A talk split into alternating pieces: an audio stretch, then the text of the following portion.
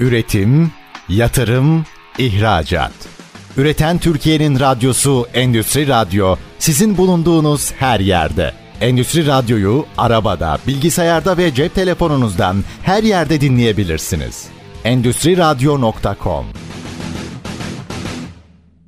Enerjisini üreten fabrikalar zirvesinin sunduğu Altuğ Karataş'la enerji programı başlıyor.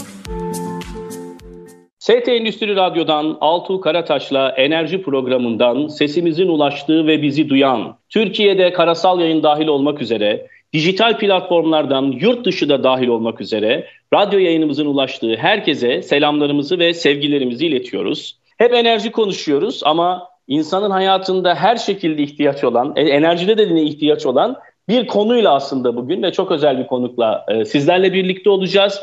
Bugün biraz işin enerji hukukundan bahsedeceğiz. Çünkü artık enerji hayatımızın her alanında var. Yaşam için gerekli olan şeyleri sıralarken ben bunu sıralıyorum. Su diyorum, hava diyorum ama ve enerji diyorum. Çünkü teknolojide enerjiye gerçekten ihtiyaç var. Dolayısıyla bunun da bir hukuku oluşuyor.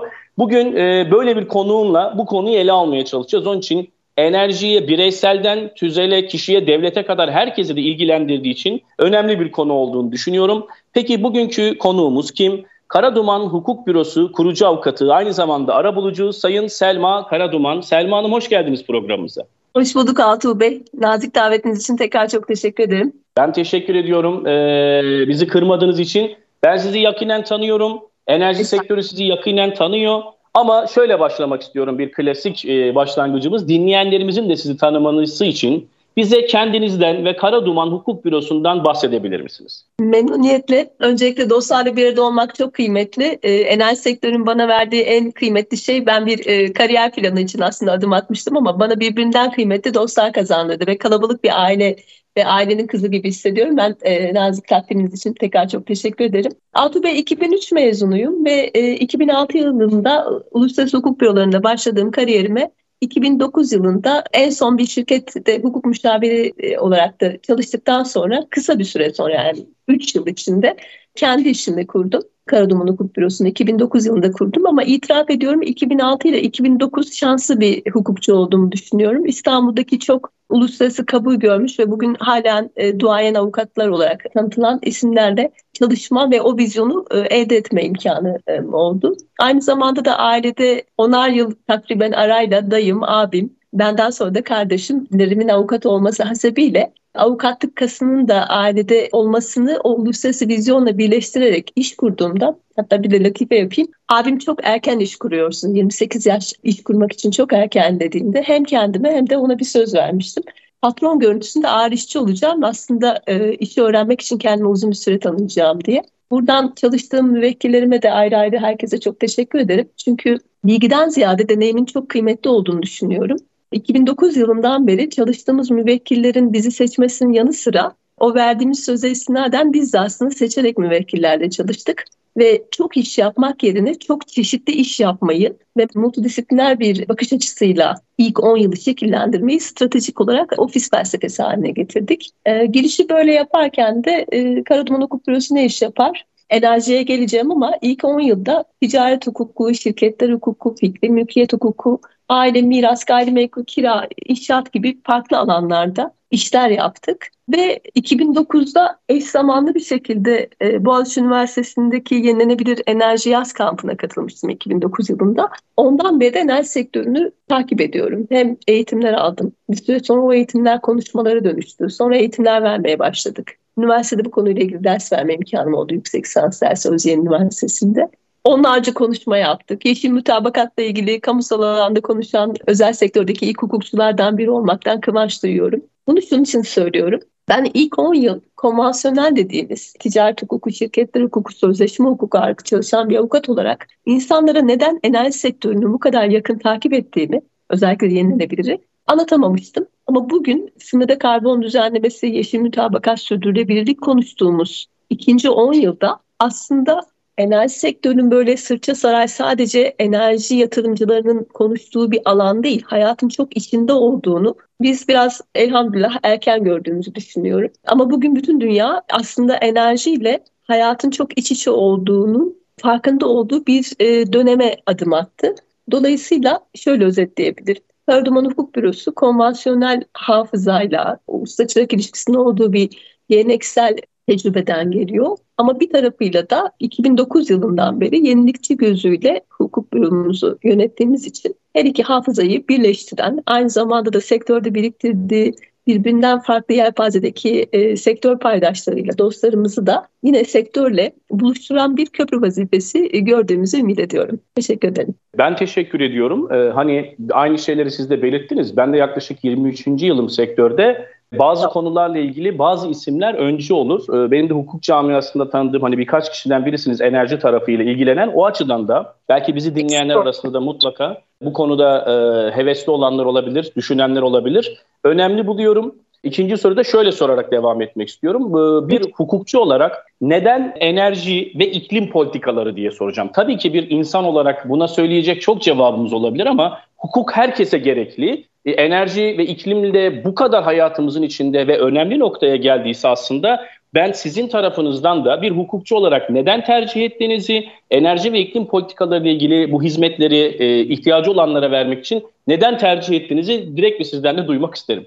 Çok güzel bir soru Altuğ Bey. E, bu arada aslında genel bir şey de olsun. Zaman zaman elimin e, yettiği, kalemimin yettiği kadar genç arkadaşlara muhakkak dönmeye çalışıyorum. Bazen yazılı, bazen sözlü olarak. Bana çok soru geliyor. Enerji sektörüne nasıl girebiliriz? Hangi kaynakları okumalıyız? Genelde bir cevap olsun. Kuşkusuz ki e, idealist bir avukattım. E, bu yanımda çok severim. Ama aynı zamanda da ayakları yere basan ve iş dünyasının gereklerini bilen, aynı zamanda da hedefleri olan da bir hukukçuydum hep. Neden enerji sektörü? Çünkü o yıllarda yani söylemekte bir beis görmüyorum. Hepimizin de e, duayenidir. Ben Pekin'en Pekin'de başlamıştım. Avukat Ahmet Pekin bankacılık sektörünün çok yakından tanıdığı ve Türkiye'ye vizyon katmış bir avukattır. Birçok da iyi büronun mutlaka kurucuları ofiste bir teması olmuştur kısa ya da uzun.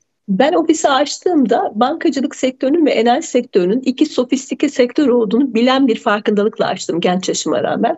Ve dolayısıyla da bankacılık sektöründe zaten taşlar yerine oturmuştu.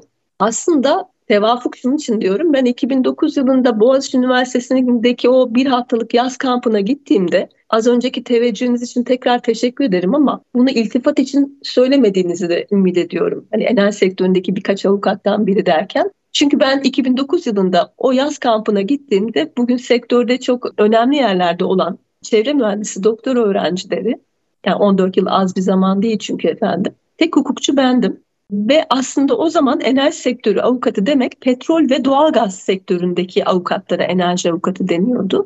2009'da itiraf ediyorum 2014'e kadar da ben panelleri takip ederken eğitimler alırken de sektörün Karaduman Hukuk Bürosu'nu aktif paydaş olarak, izleyen olarak evet ama katkı sunan olarak fark etmemesinin sebebi zaten ortada yenilenebilir enerjiyle ilgili bir sektör yokmuş. Yani az önce elhamdülillah dedim bir kere daha diyeceğim çok şükür çünkü çok erken henüz daha sektör oluşurken hani to becoming diyorlar ya İngilizce'de ol, olmakta hali. E, biz eş zamanı takip edebilmişiz. Kader gayrete aşıktır derler ama ben nasipli biri de olduğumu ümit ediyorum. Çünkü e, Intel'in yıllar sonra bir kitapta okumuştum. 2007 yılı uluslararası literatürde yenilenebilir enerji sektörünün ve devrimin başlangıç yılı kabul ediyor. Intel bir çip üretiyor ve bugünkü depolamayla alakalı konuştuğumuz her şeyin aslında o Intel'in o çipiyle beraber başlangıcını söylüyorlar. 2007 yılında aynı zamanda Amerika'daki işte depolamayla ilgili yatırımların başlangıç yılı. Notlar kamerasının vesaire. E ben de 2009 yılında uluslararası bir eğitimdeyim. Bunu şunun için söylüyorum. O yıldan bu yıla baktığımız zaman aslında enerji sektörü çok yavaş yavaş regüle oldu. Ve ben de o sektörün çok büyüyeceğini aynı zamanda da yeni dönemin ruhu olduğunu sadece hukuk okumalarıyla değil okuduğum başka sektörlerdeki entelektüel okumalarla sezgisel bir şekilde karar verdiğimi söyleyebilirim. Nitekim işte ilk 500'e giren e, büyük şirketlerin de hakeza enerji sektöründe önemli bir rol oynaması yeni iş kurmuş ve vizyon sahibi bir şekilde iş kuran bir hukukçu için çok doğru bir yerdi. Aynı zamanda bugün işte yeşil yatırım, yeşil finansman, yeşil kredi, yeşil ekonomi, ESG e ile alakalı çalışmalar, etki yatırımlarını konuştuğumuzda bunların hepsinin ucu enerjiye dayanıyor ve dolayısıyla ticaret hukukunun yani bir bugün yani şey için söylemiyorum ama e, HKS şirketlerin bugün sürdürülebilirlikle ilgili beyanda bulunma zorunluluğu olduğu bir dönemi düşünürsek biraz erken tahmin etmiş olabilirim diye bağlayabilirim. Tabii önemli bu tespit. Doğrudur. Türkiye'de evet biz de enerji verimliliği ilgili de konuşurken çok böyle aslında bazı zamanlarda girdiğimizde erken gözüküyordu ama çok artık evet, ivmenin gittikçe hızlandığı, o zamanlar ne kadar yavaşsa şimdi de o kadar hızlı olduğu bir dönemdeyiz. Fakat e, şöyle bir şey yine bir, biraz daha açıklayıcı olması açısından soracağım. Belki şunu düşünenler olabilir. Ya bizi ne, nerede ilgilendiriyor ki? Ben bireysel tarafını da bu arada soracağım ama genel yine bir, bir sorun. Bir sonrakinde belki bireysele geçeceğim. Enerji hukuku dediğimiz şey nedir? Böyle bir kısa anlatabilirsek ve hangi alanları, siz birkaç tanesini söylediniz ama hangi alanları kapsamaktadır? Hangi alanlarda bu e, hukuka ihtiyaç var enerji için soruyorum. Aslında enerji hukuku yani teknik e, bir hukukçu gibi cevaplayacak olursak tek bir hukuk disiplininden oluşmayan, içinde borçlar hukuku, ticaret hukuku, kamusal yanıyla idare hukuku, enerjinin e, herhangi bir konuda kamusal yükümlülükle ihlal edilmesi halinde ceza hukukunu barındıran multidisipliner bir alan ve enerji hukukunu işte o yüzden dedim sırça saray gibi sadece böyle e, asılan bir şey gibi düşünmek yerine bu multidisipliner bakış açısıyla baktığınız zaman aslında hayatın çok içinde olduğunu anlıyorsunuz. Biz bir dönem bir enerji şirketinin elektrik tahsilatlarını yapıyoruz. Daha doğrusu benim genç bir ekip yapıyor ama arkadaşlara özellikle müşteri memnuniyetini çok önemsediğim için tahsil edemediğiniz kısımlar olursa bana rapor verin ve mutlaka onlarla ben bizzat ilgilenmek istiyorum dedi. Altı Bey bizim şansımız da şu oldu Karaduman Hukuk Bürosu olarak. Genç yaşta iş kurmanın bütün eziyetlerini ve bedellerini gezmek yerine çalışarak ödemiş bir iş kadın olarak söylüyorum. Ama faydası şu oldu. Gençliğimiz bize hem tevazu verdi, sektördeki büyüklerimize ve yaşıtımız dostlarımıza tevazuyla sorabilme kasımızı, bugün ben 42 yaşındayım, 20 yıllık bir avukat olarak hala sektörde yeri geldiğinde e, şu ana kadar olmadı ama mutlaka size de enerji verimliliği ile ilgili e, soru sorabileceğimi biliyorum. Kime neyi soracağımızı bilecek kadar iyi dost biriktirdik. Aynı zamanda birine bir şey sorabilmek için tevazu sahibi olmanız lazım. Bu tevazuyu koruduk. Aynı zamanda da aslında işimizi iyi takip edebilecek enerjimiz başından beri e, vardı. Bunu şunun için söylüyorum. Elektrik faturası tahsisatı yapan bir hukuk bürosu aynı zamanda sofistike işler yaparken 3-5 bin liralık bir takip için borçlu ablayı bizzat arıyorsa aslında çalıştırdığı ekip varken bu mutlaka bir fark, fark yaratıyor zaten hizmet sektöründe. Ve şey de yapmadım yani abla bunu anlamaz demedim. Abla diyorum çünkü hanımefendiye ötekileştirmek yerine mahallenin kızı gibi bir telefon sesiyle. Dedim ki ya ödemem diyormuşsun. Ekip söyledi. Ödemem diyene ben de dedim ki ya terbiyesizdir ya bir bildiği vardır. Yıl 2016 efendim. Kadın bu girişten sonra güldü. Evet dedi TRT payı dedi bakın. Hayatımdaki çok güzel anekdotlardan biridir. Çünkü bu girişten sonra abla ben terbiyesiz değilim bir bildiğim var dedi. Ben de giriş öyle yapmıştım çünkü. Ve ben kendisine aslında elektriğin yatırımdan, kablodan hanımefendinin kızının kullanımına kadar üniversitede okuyan kızım var. Ben bu TRT payını niye ödüyorum demişti. Hiç unutmuyorum. Yatırım maliyetlerini enerji sektöründeki bir CEO'ya anlatır gibi anlattı. Ve hanımefendiyle bir bağ ve dil kurduk. Burada işte bizim o konvansiyonel geçmişten gelip aynı zamanda da işimizin bir parçası. Ben çünkü o hanımefendiyle bir kira dosyasını konuşabilirdim. Bir boşanma dosyasını konuşabilirdim. Ee, bir gayrimenkul alım satımında konuşabilirdim. Buradan şuraya bağlayacağım. Enerji sektörüne hibridizasyon diyorum ben buna. Kendimi de bir hibrit avukat olarak tanımlıyorum. Yani lazım olduğunda 27. kattaki yönetim kurulu toplantısına döküyesinizi düğmemizi ilikleyip çıkarken aynı zamanda arşivin 5. eksi 5'e inebilmek ya da ablayla konuşurken aynı zamanda e, sektördeki e, bir raportörle de konuşabilmek farklı diller ama aynı zamanda da ortak bir dil yaratabilmeyi gerektiriyor. Enerji sektörü o anlamda bence çok hayatın içinde e, ve işte vatandaş olarak elektrik, doğalgaz faturasından tutun da bugün sınırda karbon düzenlemesi konuşuluyor. Sürdürülebilirlik konuşuluyor.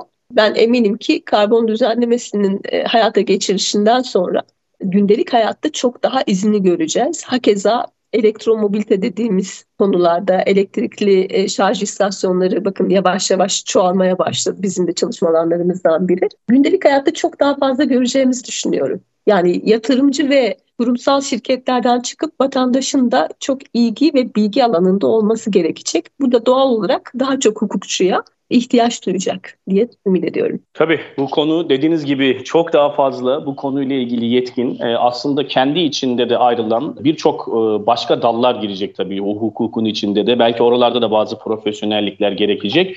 Bunları da inşallah size ben soracağım bireysel vatandaş da dahil çünkü şu an arabasında ya da bilgisayarı başında bizi dinleyenler varsa ya ben hiç alakasız bir şirketteyim işte plastik malzeme üretiyorum.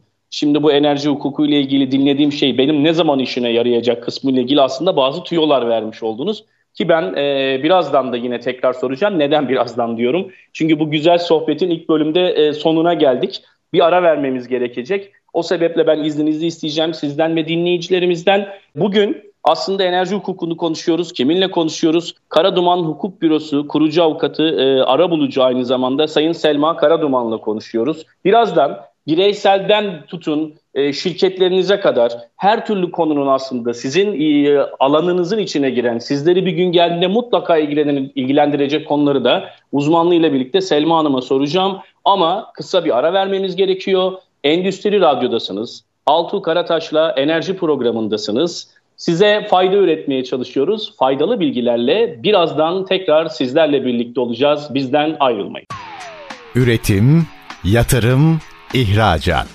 Üreten Türkiye'nin radyosu Endüstri Radyo sizin bulunduğunuz her yerde. Endüstri Radyo'yu arabada, bilgisayarda ve cep telefonunuzdan her yerde dinleyebilirsiniz. Endüstri Radyo.com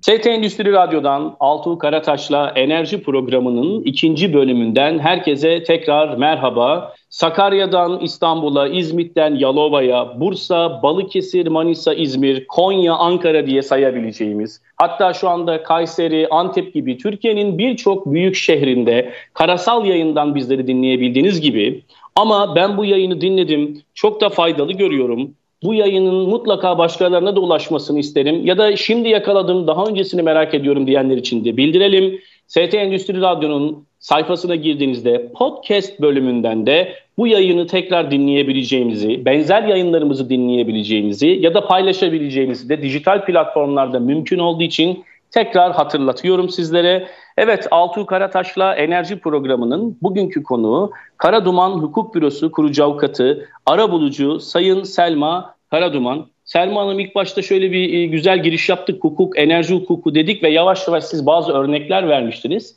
Ben e, ikinci bölümde bizi dinleyen herkesi ama herkesi hani dedim ya su, hava ve e, e, enerji dedim e, yaşam için gerekli olanları sıralarken.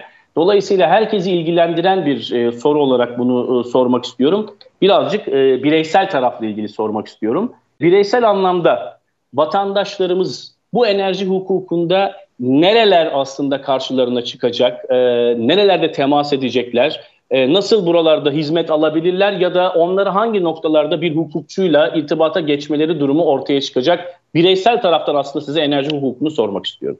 Altuğ Bey çok e, kıymetli bir soru. E, bence yayının e, baştan sona izleyen bütün dinleyicilerimize, değerli dinleyicilere çok teşekkür ederim şimdiden. Zaman çok kıymetli ama e, yayının tamamını dinleyemeyenler sadece bu soruyu bile cevabını dinleyebilirler diye düşünüyorum. Çünkü dediğim gibi 2009'da aslında dünyada globalde 2007'de başlayan bir şey 2009'da sessiz usul ama sürdürülebilir adımlarla takip eden naçizane bir hukukçu olarak dönüşümü çok net bir fotoğrafla gördüğümü düşünüyorum. Bu siz mühendislerin exponential, üstsel dediğiniz şey tam da bunu ifade ediyor bence. Burada çok üstsel bir dönüşüm var ve işte 10 sene önce yani şöyle düşünün. Şu örneği belki metaforik olarak ben böyle sadeleştirmeyi çok seviyorum günlük hayatta daha anlaşılabilir olsun diye. Babam ilkokula giderken çırayla okuduğunu söylüyor. Aynı babam bugün WhatsApp'tan bizleri görüntülü arıyor annemle olan e, fotoğrafını e, WhatsApp e, ekran görüntüsü yapmış. Şimdi bakın ben babama hayranım anne ve babama. Aslında çocuklarına ve torunlarına yetişmeye çalışırken Metaverse hukuku konuşan kızıyla aynı dili konuşmaya çalışırken kendini de güncelliyor 70 küsur yaşında. Bilmiyorum anlatabiliyor muyum? Şimdi aslında dönüşümün ne kadar çok değişik olduğunu ve belki 2030 yılı geldiğinde bütün dünya bambaşka bir dijitalizasyonun çok başka bir yere geleceğini söylüyor. Demem o ki 10 sene önce, 15 sene önce elektrikle, e, enerjiyle ilgili vatandaşların ilgi ve bilgi alanında olan hiçbir şey kalmayacak. Bambaşka şeyler konuşacağız ve babamın bugün dijitalizasyona daha fazla ayak uydurma çabası gibi hızlanacak bu durum. Şöyle düşünün, iklim değişikliğiyle e, mücadele çerçevesinde bizim e, düşük karbonlu ekonomiye küresel düzeyde geçilmesine ilişkin dünyada bir ortak hedefler var. Hakeza ülkemizde Paris Anlaşması dahil olmak üzere bu müzakere süreçlerinde bu ortak hedeflere beyanlarla birlikte dahil. Ve söz konusu düşük karbonlu ekonomiye geçişte yaşam biçimimizi, üretim ve imalat yöntemlerini değiştirecek köklü bir dönüşüm öngörmekteyiz. Daha sonra e, belki değiniriz ama kısaca e, atıfta bulunmak istiyorum. Avrupa Yeşil Anlaşması yani Green Deal dediğimiz mutabakat ve iklim tarafsızlığı sadece Avrupa'yı değil Avrupa'nın tedarikçi olduğu tüm sektördeki başka ülkeleri de ve enerji politikalarını etkilediği gibi sağlık, tarımla ilgili yatırımları, su güvenliklerini, gıda güvenliklerini, büyüme stratejilerini tamamen dönüştürecek bir etkiden bahsediyorum. Bu başlıkları neden söyledim? Döngüsel ekonomi dediğiniz zaman etiket yönetmeliği ne kadar değişiyor? Bu arada bilen kadın arkadaşlarım bilirler. Ben iyi ipek severim ama 10 yıldan fazladır giydiğim ipekler var. Annemden alışkanlık. Annem de iyi ipek severdi. Şimdi şunu demek istiyorum. Döngüsel ekonomi annem ve benim gibi düşünüyor. Tüketirken çok tüketme ama iyi bir şey tüket ve onu muhafaza et diyor. Yeniden dönüştür, kullan vesaire diye. Şimdi dünyadaki tüketim alışkanlıklarının bile dönüşeceği bir miladın aynı zamanda iklim değişikliği ve iklim karbonsuzlaşma politikalarıyla çok senkronize olduğu bir dünyada artık vatandaşın günlük hayatını etkileyeceği kısmının altını kırmızı e, puntolarla çizmemiz lazım. Çünkü bence yani belki kobilerimiz TÜSİAD, Türk Konfet, MÜSİAD olmak üzere e, birçok e, değerli STK kobiler düzeyinde farkındalık yaratmak için e, sizin de dahil olduğunuz ellerinizden geleni yapıyorsunuz ama bence yeterli değil. Çünkü önemli olan KOBİ'nin evladını, eşini, çocuklarını ya da yeğenlerini de fark ettirdiğimiz zaman biz bunu içselleştirmiş olacağız. Aksi takdirde yaptırımlar, bakın nasıl gümrük birliğindeki yaptırımlar e, bütün ekonomiyi değiştirmişti yıllar önce. Bu dönemde de böyle olacak. O yüzden de bence e, vatandaşın yeşil enerjiyle ilgili çok daha ya da enerji verimliliği bugün elektrik fiyatlarıyla baş edilemeyen bir şeyden bahsediyoruz. Eskiden siz sektörün içinden birisiniz. Lütfen belki bu konuyla ilgili siz katkı sunun. Enerji verimliliğini ancak görgüsü bilgisi yüksek şirketler bir e, iş planına dahil ediyordu. Bu bir şuttu. Artık must efendim. Yapmak zorundalar ve küçük bireyler de artık enerjisine dikkat etmediğinde ya da küçük işletmeler ya da sade vatandaşlar sürdürülebilir olmayan bir ekonomik yükle karşı karşıya gelecekler. Bütün bunlar farkındalıkla ancak e, baş edebilecek dönüşümler diye düşünüyorum. Burada tabii e, yeşil dönüşüm, işte sunulan atıkların değerlendirilmesi, aslında bir sürdürülebilirlik kavramına da siz vurgu yaptınız. Ben sadece bir ekleme için e, şöyle bir şey de soracağım diğer soruya geçmeden aslında her vatandaş enerjiyle bir de direkt bağlantılı. Sonuçta bir elektrik faturası ödüyor, bir doğal gaz faturası ödüyor. Hatta suyu da bunun içine katabiliriz.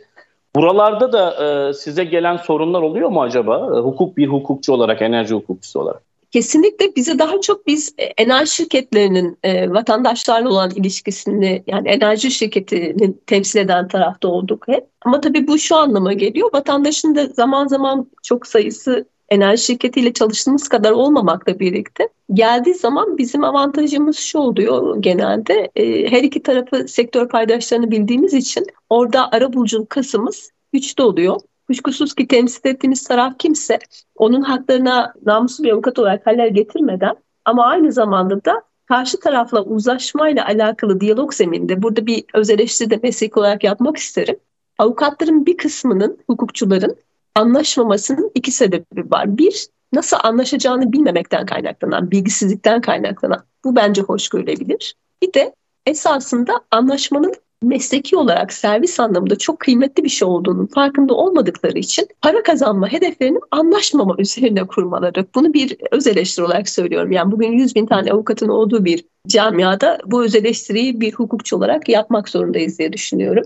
Anlaşmamak üzerine para kazanmak nedir? Anlaştırabileceğinizi bildiğiniz halde süreci uzatmak için anlaşmamak etik bir durum değil. Biz burada aslında e, nasıl anlaşılabileceğini bilirseniz tarafları da şeffaf bir şekilde anlaşmayla ilgili neler yapılabileceğini bildiğinizde zaten bu tip bir e, olumlu diyalogta e, mutlaka şey taraflar bir e, mutabakata varıyor. Burada bizim vatandaşlarla çalışırkenki avantajımız vatandaşın normalde yani birkaç yıl sürebilecek bir diyalog zeminini yazışmayla yapabilecek bir şeydi. Biz o süreci doğru muhataplarla, doğru yazılarla hızlandırabilmiş oluyoruz. Dediğim gibi şirketlerin temsilini yaptığımızda da yani bizim karşı tarafımız vatandaş olduğunda da benim aynı zamanda lokal ilişkileri seven, az önceki söylediğim hanımefendi örneğinde ben ona bir enerji şirketinin Sırça Saray'daki avukatı gibi değil de mahalledeki komşu kız gibi davrandığım için biz o dosyayı çok tatlı bir diyalogla hanımefendiye de bir iki taksit yaparak çözmüştük. Ee, ben bu anlamdaki bu hibrit bakış açımızı çok ıı, değerli buluyorum ve meslektaşlarımıza da tavsiye ediyorum. Çünkü her iki tarafı buluşturabilmek bir hukukçunun bence asli vazifesi olmalı.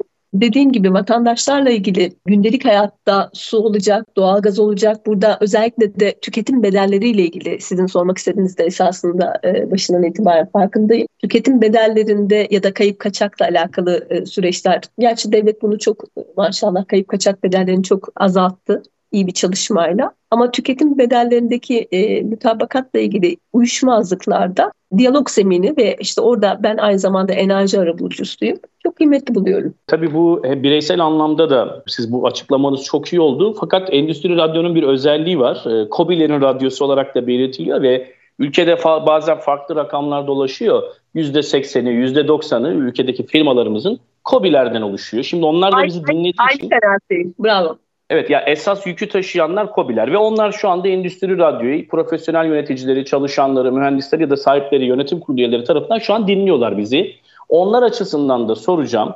COBİ'lerin, şirketlerin enerji başlığında hukuk bağlamında soruyorum. Başlıkları neler olabilir? Neyle karşılaşabilirler? Onlara ne önerirsiniz ki onlar ya benim bir hukukçuyla aslında burada temas etmem gerekiyor farkındalığına varsınlar? Yine çok güzel bir soru Altuğ Bey. Sektörün içinden biri olduğunuzu e, çok fark ettim. Çünkü bence cevaplar kıymetli ama soruları daha da kıymetli buluyorum. Çünkü e, konuyu bilen insanlar doğru soruları sorabiliyor. COBİ'lerle ilgili kanaatinizde ben de aynı kanaatteyim. Ülkenin gerçekten ekonominin can kalbi COBİ. Biz e, ilk 10 yılda COBİ'lerle çalışmak yerine çünkü benden önceki aile mensubu avukat akrabalarım COBİ'lerle çalışıyordu. Yani ben COBİ'nin ne olduğunu ve aslında e, maddi manevi profilini bir hukukçuyu çok hızlı büyütebileceğini bilmeme rağmen ilk 10 yıl COBİ'ler yerine COBİ'lerin çalış tedarikçisi oldukları büyük şirketlerle çalışmayı bir strateji haline getirdim. Ki ikinci 10 yılda yani bugün işte 14 yıl olduğu için ikinci 10 yılın içindeyiz, yarısındayız hatta. Burada bir nasıl teknoloji transferi, e, bilgi transferi olduğu gibi Hukuki nosyon olarak istedim ki ilk 10 yıl biz daha büyüklerle çalışırken ikinci 10 yılda yani Karaduman Hukuk Bürosu'nun da büyüme yılı ilan ettiğimiz ikinci 10 yılda COBİ'lere verebilecek görgü, bilgi, nosyon ve çevre sağlayalım istedik. E şöyle oluyor, işte ilk 500, siz yeşil mutabakat ve enerji verimli sürecinde de biliyorsunuz, ilk 500 çok kısa sürede en iyi danışmanlarla ve globali takip ederek ilk 500 firma yani şeydeki listedeki departmanlaştılar. Ama asıl ben de bugün yani birçok paneli hala takip ettiğim için o ilk 500'ün ya da ilk 1000'in sürdürülebilirlik direktörleri, konunun başındaki hukuk müşavirleri asıl tedarikçilerini nasıl bu konuyla ilgili uyumlandıracağı ile ilgili kara kara düşünmekte. Neden? Çünkü az önceki söylediğim o Dünya Ticaret Örgütü'nün de bazı açıklamaları var. Yeşil mutabakatla ilgili bu uluslararası sözleşmeler, ticari sözleşmeler ne olacak diye işin ucu dayanacak kobiye. Ama burada sıkıntı şu, yumurta kapıya dayanınca işin çözülemeyeceği bir süreçten bahsediyoruz. Ben takdiminiz için tekrar teşekkür ediyorum ama ne kadar zekiyim bilmiyorum ama en azından ortalama bir zeka sahibi olduğumu düşünüyorum. 2009 yılından beri enerji sektörünü neden takip ediyorum sizce? 14 yıl az bir zaman değil. Bakın bugün e, bir canlı yayında sohbet ederek spontan bunları konuşabilmek için bağlantıları birleştiriyor olmanız lazım. Aksi takdirde bugün işte ya chat bütün bilgiyi veriyor diyor. Bir kere teyit edilmemiş bilgi veriyor. Ve teyit edilmemiş bir bilgi post çağının en e, tehlikeli kısmı. Bugün sizin bağlantıları birleştirebilmeniz için kendinize spor kültürü gibi, beslenme kültürü gibi enerji hukuku kültürü sadece enerji avukatlarını değil artık COBİ'lerin patronlarını da ilgilendirecek düzeyde. Ben yeşil mütabakatı ilk okumaya başladığımda yani 2021'den bahsediyorum. Anında ampul yandı. Çünkü efendim ben 2008 yılında sektörün çok iyi yakından takip ettiği ve e, lider olan bir iş sağlığı güvenli şirketin genç hukuk müşaviriydim. O şirketin eksponansiyel, üstsel bir şekilde nasıl büyüdüğünü, 20 kişiden 400'e çıktığını ve 400 rakip firma olduğunu İSG'de gördüm. Çünkü bu bir uyumdu. Ve tıpkı İSG hatırlayacak olanlar bilirler işte COBİ'lerin birçoğunu batırmıştı. Bugün yeşil mütabakatta iş sağlığı güvenliği gibi bir uyum mevzuatıdır. Ve bu konuyla ilgili acilen kendi görgülerine yatırım yapacak, onlara okuduklarını paylaşacak, bilgi aktarımı yapabilecek hukukçu da dahil olmak üzere enerji verimliliği danışmanlarıyla çalışmaları bence artık zorunluluk halinde geldi. Çünkü yumurta kapıya dayandı bile. Katılıyorum. Ben de tabii söylediğinize. E, hatta dedik ya e, belki çok şu an onlara uzak geliyor gibi olsa bile şimdi sizin bu açıklamalarınızla hukukun ne kadar burada ihtiyaç olduğu, bireyselden tutun genele, tüzele, devletle aralarındaki ilişkiye, özelleştirmelerle birlikte enerji firmalarındaki aralarındaki ilişkiye ama iklim ve yeşil mutabakat alanına baktığınız zaman da çok çok daha geniş bir perspektifte neler çıkabileceğini aslında birazcık da olsa belki bu program vasıtasıyla sizin vasıtanızla e, dinleyicilerimize aktarmaya çalışıyoruz. Sorularım tabii devam edecek ama e, bu güzel sohbette ikinci bölümünde sonuna geldik Selma Hanım. Onun için üçüncü bölümünde ben yine sorularıma devam edeceğim. Fakat e, dinleyicilerimizden kısa bir ara için böyle izin isteyeceğim. ST Endüstri Radyo'dasınız değerli dinleyicilerimiz. Altuğ Karataş'la enerji programındasınız. Bugünkü konuğum Karaduman Hukuk Bürosu kurucu avukatı, e, arabulucu Sayın Selma Karaduman. Tabii işin e, bireyselinden e, firmalara kadar hukuku konuştuk. Neden gerekli olduğunu konuştuk. Nedir bu enerji hukuku dedik. Selma Hanım çok güzel açıklamalar yaptı. Üçüncü bölümde ama bizden ayrılmadığınız takdirde bu faydalı bilgileri sizlere aktarmaya devam edecek. Onun için kısa bir ara veriyoruz. ST Endüstri Radyo'dan ayrılmayın. Birazdan enerjiyi ve enerji hukukunu konuşmaya devam edeceğiz. Üretim, yatırım, ihracat. Üreten Türkiye'nin radyosu Endüstri Radyo sizin bulunduğunuz her yerde. Endüstri Radyo'yu arabada, bilgisayarda ve cep telefonunuzdan her yerde dinleyebilirsiniz. Endüstri Radyo.com ST Endüstri Radyo'dan Altuğ Karataş'la enerji programımızın 3. bölümünden herkese tekrar merhaba. Sesimizin ulaştığı tüm dinleyicilerimize, enerjiyi merak eden, enerji dinleyen ya da ilk defa bizimle bu programda karşılaşıp bu konuda ilgimi çekti diyen herkese de inşallah bundan sonraki programlarımız, konuklarımızı da tekrar dinlemelerini hatta geçmişteki programlarımızı da dijital mecralardan, podcastlerden dinleyebileceklerini de tekrar hatırlatmış olalım. Kobilerin Radyosu Endüstri Radyo'da Altuğ Karataş'la enerji programında bugünkü konuğumuzu tekrar hatırlatmak istiyorum. Karaduman Hukuk Bürosu kurucu avukatı, arabulucu Sayın Selma Karaduman. Selma Hanım bayağı bir e, sizin tecrübenizle birlikte böyle girişten sona doğru e, birçok konuyu böyle açıkladık. Yine COBİ'ler bağlamında, sanayi testleri bağlamında biraz daha belki özele girecek şu soruyla devam etmek istiyorum 3. bölümde. E, hangi boyutta ya da e, hangi sektördeki firmalar, e, burada belki sektörel örneklerde olabilir ya da genel de belirtebilirsiniz. Enerji konusunda özellikle bir hukuk danışmanı ile çalışmalıdırlar. Ben özellikle bunu vurguluyorum. Çünkü dinleyenler için de böyle bir şeye ihtiyacı olanlar ya da gelecekte ihtiyacı olacaklar çıkabilir. Bu sektörler ya da hangi firmalar bir hukuk danışmanına ihtiyaç duyarlar? Yine çok nokta atışı bir soru. Teşekkür ederim. Ee, bir kere 2030 karbonsuzlaşma hedeflerinden bahsetmiştik ekonominin karbondan arındırılmasını ve e, döngüsel ekonominin gelişmesiyle beraber bütün mevcut işler yeşil uyum sağlamak zorunda kalacaklar. Tabii çimento ve yapı sektörü, perakende sektörü, tekstil sektörü, tarım ve gıda sektörü, sanayi ve enerji sektörü iyi ki bundan etkilenecek e, altı başlık diyebiliriz. Bunu tekrar söylüyorum aslında bu en çok bile de ilgilendiriyor. Çünkü bu sektörlerin tedarikçilerinin tamamını ilgilendirecek Altuğ Bey. Yani akıllarına gelebilecek büyük inşaat şirketlerine değil. Onlar zaten hazırlıklarını çok uzun bir sürede global düzeyde yaptılar. Zaman zaman bizim de e, sizin bizim danışmanlık verdiğimiz süreçler tamamlandı zaten. Asıl onların tedarikçileriyle ilgili çünkü şöyle olacak ben 14 yıldır kelimeleri de çok sevdiğim için ofisi açtığımda dedim ki en güçlü kasın ne? Kelimeler. O zaman sen sözleşme avukatlığı yap. Bilmediğini başkalarına sorabilirsin ama sözleşme avukatlığı yapabilmek için yazmayı, okumayı ve tefekkür etmeyi sevmeniz lazım. Çünkü yeni bir şey strateji üretmeniz lazım sözleşmede. Şimdi sözleşme hukukunun tamamı artık yeşil uyum nosyonu olmayan avukatların elinde müzakere edemeyecekler. Çünkü bir şeyi pazarlık edebilmeniz için önce kumaş gibi düşünün. Pazarlık edebilmeniz için ipekten anlamanız lazım. Bunu alt fiyat mı istiyorsunuz, üst fiyat mı istiyorsunuz? Nerede sınırları durabilmeniz hesabı.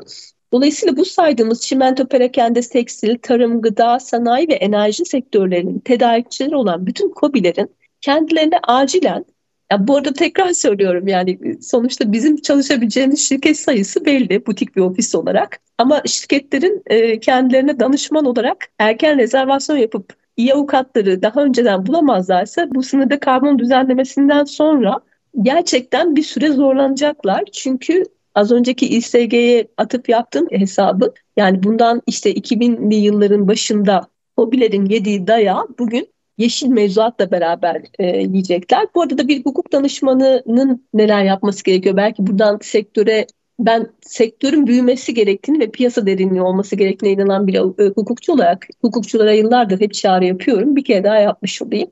Şimdi Uluslararası Enerji Ajansı da dahil olmak üzere İRENA ve İEA yeşil yakalılarla ilgili çeşitli makaleler yayınladılar. Yeşil yakalı nedir? Sizin de dahil olduğunuz enerji verimliliği danışmanları, yenilenebilir enerji mühendisliği, rüzgar enerjisi uzmanlığı, karbon satış uzmanlığı, çevre enerji hukuku uzmanlığı, organik tarım mühendisliği, ekolojik turizm danışmanlığı, ısıl yalıtım uzmanlığı, çevre mühendisliği, ekolojik bina tasarımcılığı, atık su uzmanlığı, bugün işte elektromobilite, elektrikli şarj istasyonu operatörlüğü gibi bakın aslında hayatın çok içinde farklı disiplinlerde insanlar bu sektörün paydaşları. Peki bir hukukçu mühendis taklidi yapmamalı, tekniker taklidi yapmamalı, ekolojik gıda tarımcısı, turizm yatırımcısı taklidi yapmamalı. Ama bir hukukçu hele de sözleşme avukatıysa bu insanların dilinin minimum %70'ini konuşmalı efendim. Az önce söylediğim konvansiyonel hafızayla genel sektörüyle ilgili literatür, yenilikçi literatürü birleştiriyoruz dedim ya. Çünkü konvansiyonel hukuk bin yıl önce neyse, Roma hukukunda, mecellede neyse aynı şartlarla devam edecek. Ama burada bizim yeni nesil bir enerji ve yeşil hukuk dilini o eski hafızaya birleştirebilecek kaslarımızın olması lazım. Bu anlamda yani şöyle söyleyeyim yeşil ekonomi yeni paydaşlar bekliyor diyebiliriz. Tabii e, bununla birlikte aslında hemen peşine bir şey daha bağlamak istiyorum. Bekliyor evet hukukçuları bekliyor, genişlemesini bekliyor, sektörün ihtiyaçları artacak e, bu gelecekte oluşacak karbonsuz ekonomi, yeşil ekonomi ben de bunu çok kullanıyorum. Çünkü yeşil dönüşüm deyince sanki olay sadece yenilenebilir enerjide bir şeyler yapmakmış gibi algılanıyor ama öyle değil. E, bir dönüşüm ekonomisinden bahsediyoruz. Bu gelecekteki e, yeşil ekonomi çerçevesinde enerji ve iklim alanında e, hangi hukuki sorunlar e, aslında bekliyor? Kobilerimizi, şirketleri, profesyonel çalışanları ve yöneticileri hatta bugün hiç adını bile anmadığımız sorunlar da çıkacak mı karşımıza? Bunlarla ilgili e, sizin de görüşlerinizi merak ediyorum. Öncelikle şöyle, çevresel mal ve hizmetler dediğimiz e, EGS ticaretinin serbestleşmesiyle ilgili zorluk ve fırsatlar aslında şu an çok gündemde. Biz sürdürülebilirlik politikalarını doğru yönetebilirsek aslında bunları yapanlar yani bakın burada big small diye bir tabir var. Ben de çok sevdiğim bir tabir. Hatta Big Small diye bir yayın kanalı da var biliyorsunuz Sayın Metin Can'ın yönettiği. Aslında çok büyük olmayan ama vizyonu büyük şirketlerin neler yaptığını anlatıyor. Etkileyici ve ilham veren hikayeler var. Naçizane Karaduman Hukuk Bürosu'nu da Big Small kategorisine kabul ediyorum. Vizyonu büyük ama küçük bir oyun alanında esnek hareket edebiliyoruz. Şimdi burada büyükler bu uyum sürecini yeşil ekonomiyle ve yeşil mevzuatla ilgili uyum sürecini yönetemeyen büyükler batacak ve çok hızlı batacaklar. Çünkü tedarikçileri yönetemeyince bakın bugün Birleşmiş Milletler İnsan Hakları Yönergesi var. Çevresel değerlere, insan haklarına, çevreyle uyum politikalarına e, uygun olmayan tedarikçileriyle sözleşmelerini feshedecek çok ağır yaptırımları var. Alman tedarik zinciri yasası var biliyorsunuz. Hakeza yeşil mütabakat ve sınırda karbon düzenlemesinin yaptırımları var. Sadece bu dört tane mevzuat bile bir kobi eğer bu uyum yapılmadığında neler olacağını gösteriyor. Bunun ucu dayanacak tedarik sözleşmelerine. Şu şu şu şu şeyleri ihlal ediyorsan tazminatı var ve seninle çalışmak istemiyorum diyecek. Ya pes edecek ya da çok ciddi ağır cezai müeyyideler uygulayacak. Şimdi buralardaki bu geçiş döneminde kuşkusuz ki kimse tedarikçisini batırmak istemez. Ama yerine yenisini koyana kadar. Dolayısıyla da burada aslında kartlar yeniden dağıtılıyor. İşini büyütmek isteyenler için çok önemli fırsat var. Vizyonla beraber işlerini büyütebilecekleri en doğru zaman bu zaman. O yüzden entelektüel yatırım yapsınlar yeşil ekonomiye diyorum. Bu sadece hukuk danışmanıyla da bitmiyor. Bir kere mindsetle avukatınızın sözünü dinlemek için, tavsiyenizi dinlemek için öncelikle sizin bu anlamda kavramsal farkındalığınızın olması lazım. Bir kere kesinlikle e, yeşil uyumla alakalı okumalar ve eğitimler almaları gerektiği kanaatindeyim. Çünkü bu tekrar söylüyorum spor kültürü gibi bugün akıllı şehirlerin, akıllı binaların, dirençli şehirlerin olduğu bir döneme girmek zorundayız. Yani 2030 yılında dünya bugünkü halinde olmayacak. Bugün enerji performans sözleşmeleri malumunuz olduğu üzere ilk Dünya Bankası desteğiyle beraber belediyelerin ve kamu binalarıyla başladı. Ee, ama bu bir süre sonra bütün konutların da enerji performanslarını ölçebilecek hale geleceğiz. Çünkü bize deprem çok acı bir tecrübeyle anlattı ki aslında birimizin herhangi bir yasal zorunluluğa bireysel olarak uymamamız diğer komşumuzu etkiliyor. Dolayısıyla yani geçen hafta da laftan lafa atlıyoruz ama bunların hepsi çok bence birbiriyle bağlantılı zamanda kısa olduğu için hızlı gidiyorum. Geçen hafta e, Avrupa Birliği enerji e, yönetmeliği, AB direktifi, enerji direktifi yayınlandı yeni güncel e, bir şeyle. Bir kere direktifteki yeni yönergedeki yeni hükümlere baktığınız zaman enerji verimliliğinin çok daha e, yeni yaptırımlar doğurduğunu görüyoruz. Dolayısıyla binalardan tutun sektör paydaşlarının yapması gerekenlere, elektromobilizasyona kadar, elektrikli araçların çoğalmasına kadar bugün yani e, 2025'te bugünkü gördüğümüzden çok daha fazla elektrikli araç olacak. Basit bir şey gibi görünüyor ama bunların ikinci mevzuatları ve yan sektöre yansımaları dünyayı değiştirecek diye düşünüyorum. Bu verdiğiniz örnekler şunu da aslında her birimize teker teker gösteriyor. Bugün ya şu an için hiçbir şey yok. Belki farkında bile olmadığımız birçok konunun çok hızlı bir şekilde gündemimize gireceğini, hepimizi etkileyeceğini, biraz önce elektrikli araçlarla ilgili verdiğiniz örnek ya da e, belki bunu geçmişle ilgili de düşünebiliriz. Hiç yokken 5-10 yıl önce şimdi hayatımızda olan birçok konudan bahsediyoruz.